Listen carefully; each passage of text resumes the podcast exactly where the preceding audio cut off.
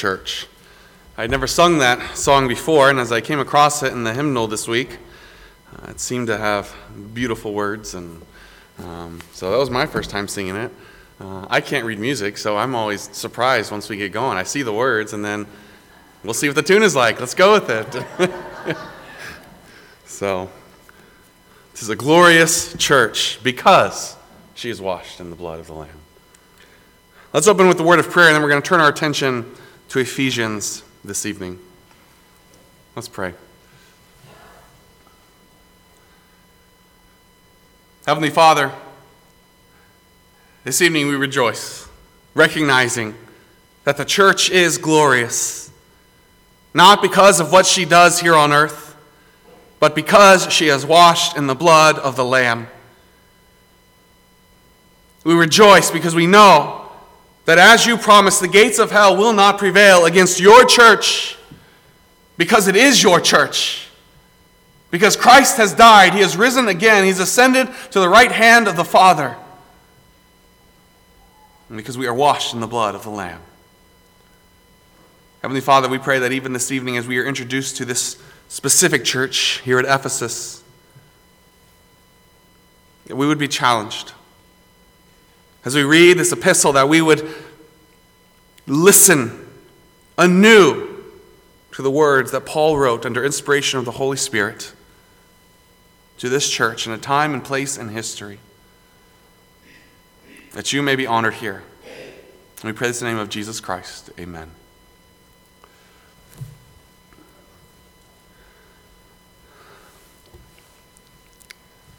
So we come to the book of Ephesians. It's one of those books that I think we are all familiar with. At least if you have grown up in the church, you've been coming here for a while, you're familiar with Ephesians. You're at least familiar with sections in Ephesians. Probably the first thing that comes to mind is the first 10 verses of Ephesians chapter 2.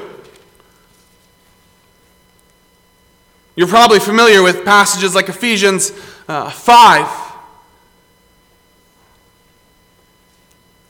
Uh, verse 16 Do not get drunk with wine, but that is debauchery, but be filled with the Spirit. You're probably familiar with passages like Ephesians 5 22 and following husbands and wives. We have the whole armor of God also in Ephesians 6. It's an epistle that we are familiar with. And it's written to the church at Ephesus. Ephesus was the capital of the Roman province of Asia Minor in modern day Turkey. And really, Ephesus was a significant church in its day and time. The city of Ephesus was perhaps best known, it was most famous for the magnificent temple of Artemis, one of the seven wonders of the ancient world. And this temple Uh, also known as the Temple of Diana, Artemis or Diana, the same thing. This temple brought people from all around the world to come and to see. It's really a religious center. People come searching, looking. Not only was there a religious aspect to the city of Ephesus, but it was an important political, educational, and commercial center as well. The port at Ephesus was one of the most busy ports in the ancient world. It ranked up there with Alexandria of Egypt and Antioch and Pisidia when it came to importance as far as politics, education, and commerce.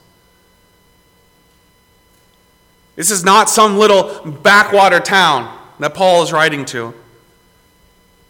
Ephesus is a big city, it is an important city, it's an influential city. I think you see that even in Scripture in the importance that Ephesus plays in the Bible. It is really almost, it's, it's a central church in the New Testament. You have the book of Ephesians, obviously, that we are jumping into this evening. Also in 1st and 2nd Timothy, Timothy is pastoring the church at Ephesus. Paul himself pastored the church here at Ephesus for two years during his third missionary journey. And as Jordan read this morning in Revelation 2, it comes up again. This is an important church.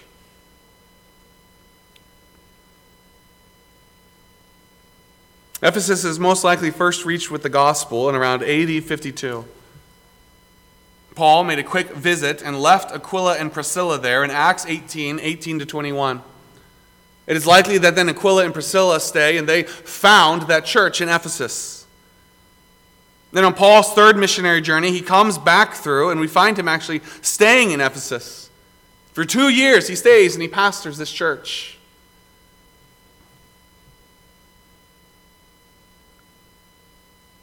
The epistle is written here in AD probably 62.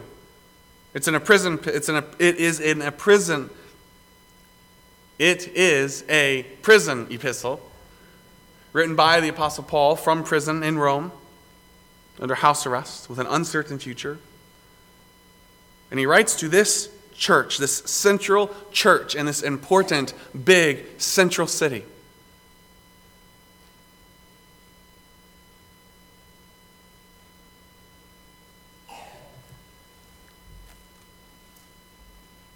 As we come to the book of Ephesians this evening, it is such a familiar book that I, I wanted to kind of start somewhat a little bit different.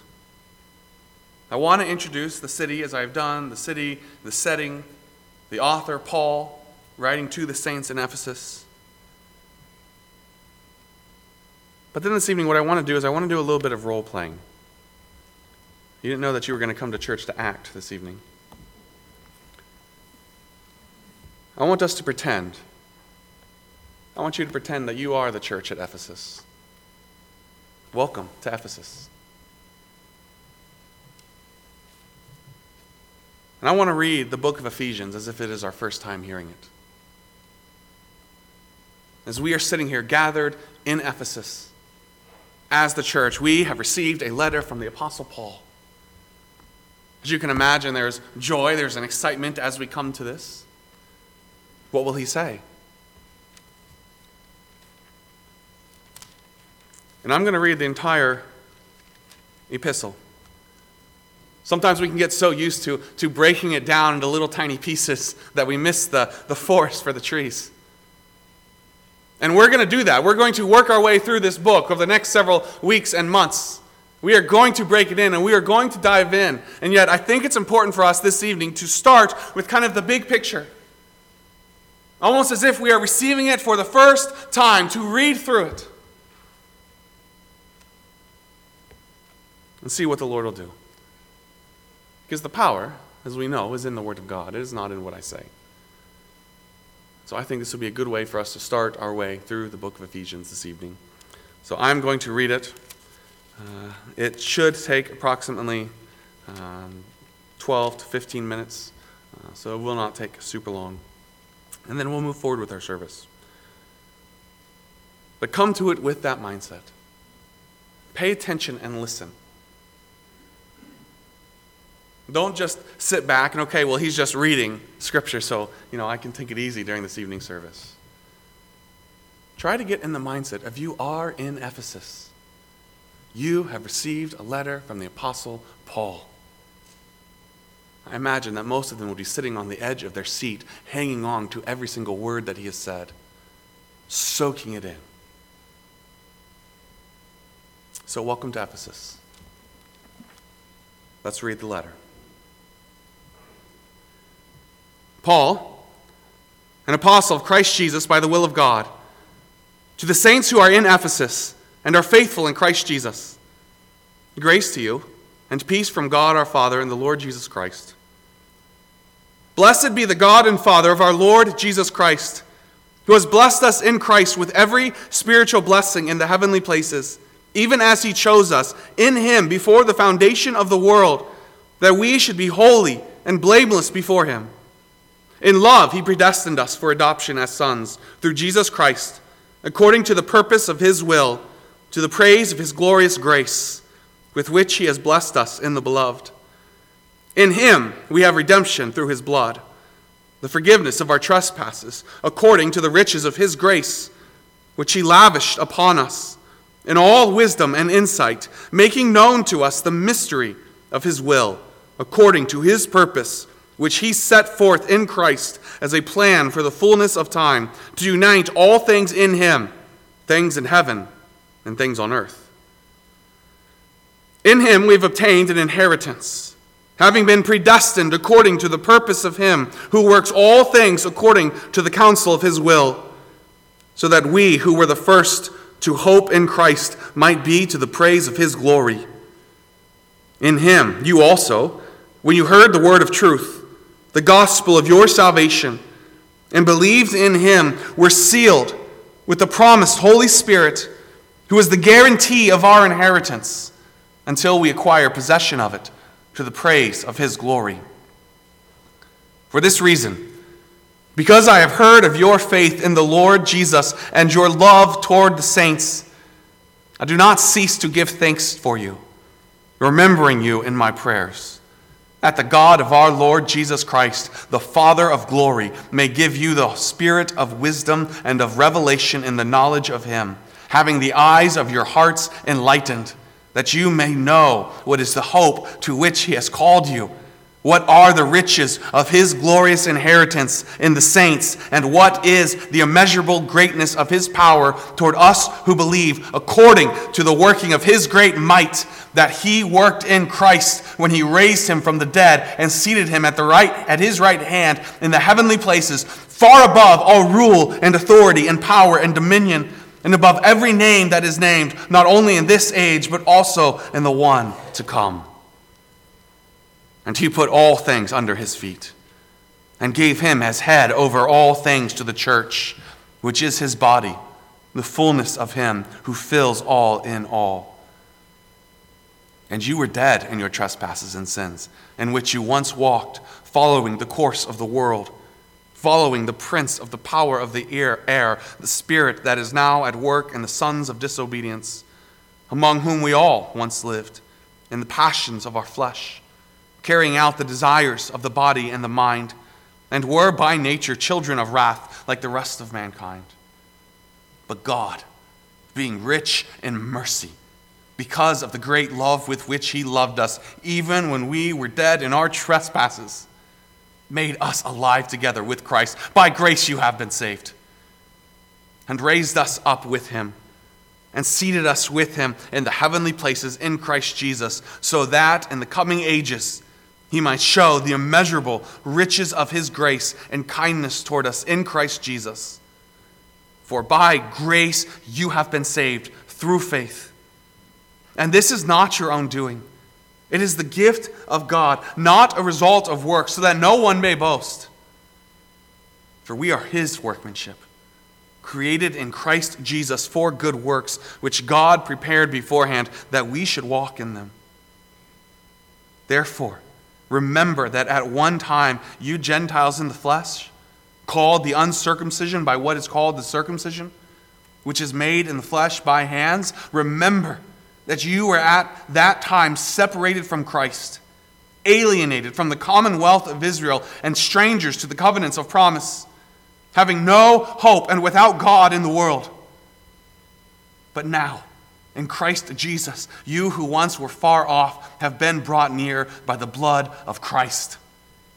For he himself is our peace, who has made us both one and has broken down in his flesh the dividing wall of hostility by abolishing the law of commandments expressed in ordinances, that he might create in himself one new man in place of the two, so making peace and might reconcile us both to God in one body through the cross, thereby killing the hostility.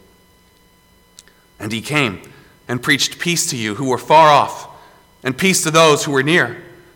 For through him we, have, we, we both have access in one spirit to the Father. So then you are no longer strangers and aliens, but you are fellow citizens with the saints and members of the household of God, built on the foundation of the apostles and prophets, Christ Jesus himself being the cornerstone, in whom the whole structure, being joined together, grows into a holy temple in the Lord. In him, you also are being built together into a dwelling place for God by the Spirit. For this reason, I, Paul, a prisoner of Christ Jesus on behalf of you Gentiles, assuming that you have heard of the stewardship of God's grace that He has given to me for you, how the mystery was made known to me by revelation, as I've written briefly. When you read this, you can perceive my insight into the mystery of Christ, which was not made known to the sons of men in other generations, as it has now been revealed to His holy apostles and prophets by the Spirit. This mystery is that the Gentiles are fellow heirs, members of the same body, and partakers of the promise in Christ Jesus through the gospel. Of this gospel, I was made a minister according to the gift of God's grace, which was given me by the working of his power. To me, though I am the very least of all the saints, this grace was given to preach to the Gentiles the unsearchable riches of Christ and to bring to light for everyone what is the plan of the mystery hidden for ages in God who created all things, so that through the church the manifold wisdom of God might now be made known to the rulers and authorities in the heavenly places. This was according to the eternal purpose that He has realized in Christ Jesus our Lord, in whom we have boldness and access with confidence through our faith in Him. So I ask you not to lose heart over what I am suffering for you, which is your glory. For this reason, I bow my knees before the Father, from whom every family in heaven and on earth is named, that according to the riches of his glory he might grant you to be strengthened with power through his Spirit in your inner being, so that Christ may dwell in your hearts through faith, that you being rooted and grounded in love, may have strength to comprehend with all the saints what is the breadth and length and height and depth, and to know the love of Christ that surpasses knowledge, that you may be filled with all the fullness of God. Now, to him who is able to do far more abundantly than all that we ask or think, according to the power at work within us, to him be glory in the church and in Christ Jesus throughout all generations, forever and ever. Amen.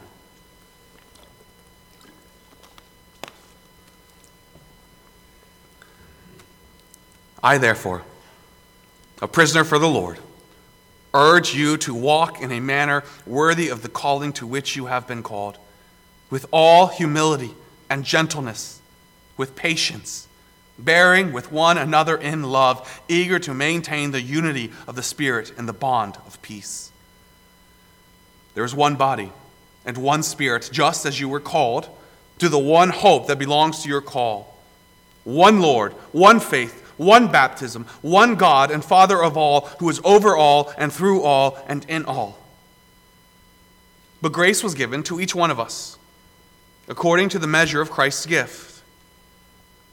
Therefore, it says, When he ascended on high, he led a host of captives, and he gave gifts to men. And saying he ascended, what does it mean? That he had, uh, what does it mean but that he had also descended into the lower regions of the earth? He who descended into the one who also ascended far above all the heavens, that he might fill all things. And he gave the apostles and prophets and evangelists and shepherds and teachers to equip the saints for the work of the ministry, for building up the body of Christ, until we all attain to the unity of the faith and the knowledge of the Son of God, to mature manhood, to the measure of the statute of the fullness of Christ, so that we may no longer be children, tossed to and fro by the waves and carried about by every wind of doctrine, by human cunning, by craftiness and deceitful schemes. Rather, speaking the truth in love, we are to grow up in every way into Him who is the head, into Christ, from whom the whole body, joined and held together by every joint with which it is equipped, when each part is working properly, makes the body grow so that it builds itself up in love. Now, this I say and testify in the Lord that you must no longer walk as the Gentiles do in the futility of their minds. They are darkened in their understanding, alienated from the life of God because of the ignorance that is in them due to their hardness of heart. They have become callous and have given themselves up to sensuality, greedy to practice every kind of impurity. But that is not the way that you learned Christ. Assuming that you have heard about him and were taught in him, as the truth is in Jesus, to put off your old self, which belongs to your former manner of life and is corrupt through deceitful desires, and to be renewed in the spirit of your minds, and to put on the new self created after the likeness of God and true righteousness and holiness. Therefore, having put away falsehood. Let each one of you speak the truth with his neighbor, for we are members one of another. Be angry and do not sin. Do not let the sun go down on your anger and give no opportunity to the devil. Let the thief no longer steal, but rather let him labor, doing honest work with his own hands, so that he may have something to share with anyone in need. Let no corrupting talk come out of your mouths, but only such as is good for the building up, as fits the occasion, that it may give grace to those who hear. And do not grieve the Holy Spirit of God, by whom you were sealed for the day of redemption. Let all bitterness and wrath and anger and clamor and slander be put away from you, along with all malice. Be kind to one another tenderhearted, forgiving one another as God in Christ forgave you. Therefore, be imitators of God as beloved children, and walk in love as Christ loved us and gave himself up for us, a fragrant offering and sacrifice to God. But sexual immorality and all impurity or covetousness must not even be named among you as is proper among saints. Let there be no filthiness or foolish talk, nor crude, nor crude joking, which are out of place. But instead, let there be thanksgiving. For you may be sure of this that everyone who is sexually immoral or impure or who is covetous, that is, an idolater, who has or has no inheritance in the kingdom of Christ and God. Let no one deceive you with empty words. For because of these things, the wrath of God comes upon the sons of disobedience. Therefore, do not become partners with them.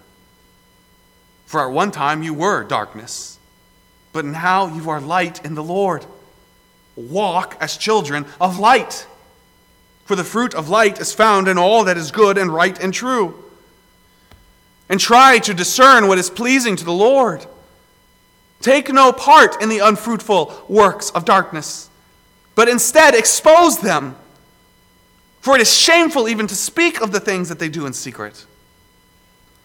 But when anything is exposed by the light, it becomes visible. For anything that becomes visible is light. Therefore it says, Awake, O sleeper! and arise from the dead, and Christ will shine on you. Look carefully then how you walk, not as unwise, but as wise, making the best use of the time, because the days are evil. Therefore, do not be foolish, but understand what the will of the Lord is. Do not get drunk with wine, for that is debauchery but be filled with the Spirit, addressing one another in psalms and hymns and spiritual songs, singing and making melody to the Lord with your heart, giving thanks always and for everything to God the Father in the name of the Lord Jesus Christ, submitting to one another out of reverence for Christ. Wives, submit to your own husbands as to the Lord. For the husband is the head of the wife even as Christ is the head of the church, his body, and is himself its Savior. Now, as the church submits to Christ, so also wives should submit in everything to their husbands. Husbands, Love your wives, as Christ loved the church and gave himself up for her, that he might sanctify her, having cleansed her by the washing of water with the word, so that he might present the church to himself in splendor, without spot or wrinkle or any such thing, that she might be holy and without blemish. In the same way, husbands should love their wives as their own bodies. He who loves his wife loves himself. For no one ever hated his own flesh, but nourishes and cherishes it, just as Christ does the church, because we are members of his body. Therefore, a man shall leave his father and mother and hold fast to his wife, and the two shall become one flesh. This mystery is profound, and I am saying that it refers to Christ and the church. However, let each one of you love his wife as himself, and let the wife see that she respects her husband. Children, obey your parents in the Lord, for this is right. Honor your father and your mother. This is the first commandment with a promise that it may go well with you and that you may live long in the land. Fathers, do not provoke your children to anger but bring them up in the discipline and instruction of the Lord. Bondservants, obey your earthly masters with fear and trembling, with a sincere heart as you would Christ, not by the way of eye service, as people pleasers, but as bondservants of Christ, doing the will of God from the heart, rendering service with a good will as to the Lord and not to man, knowing that whatever good anyone does, this he will receive back from the Lord, whether he is a bondservant or is free.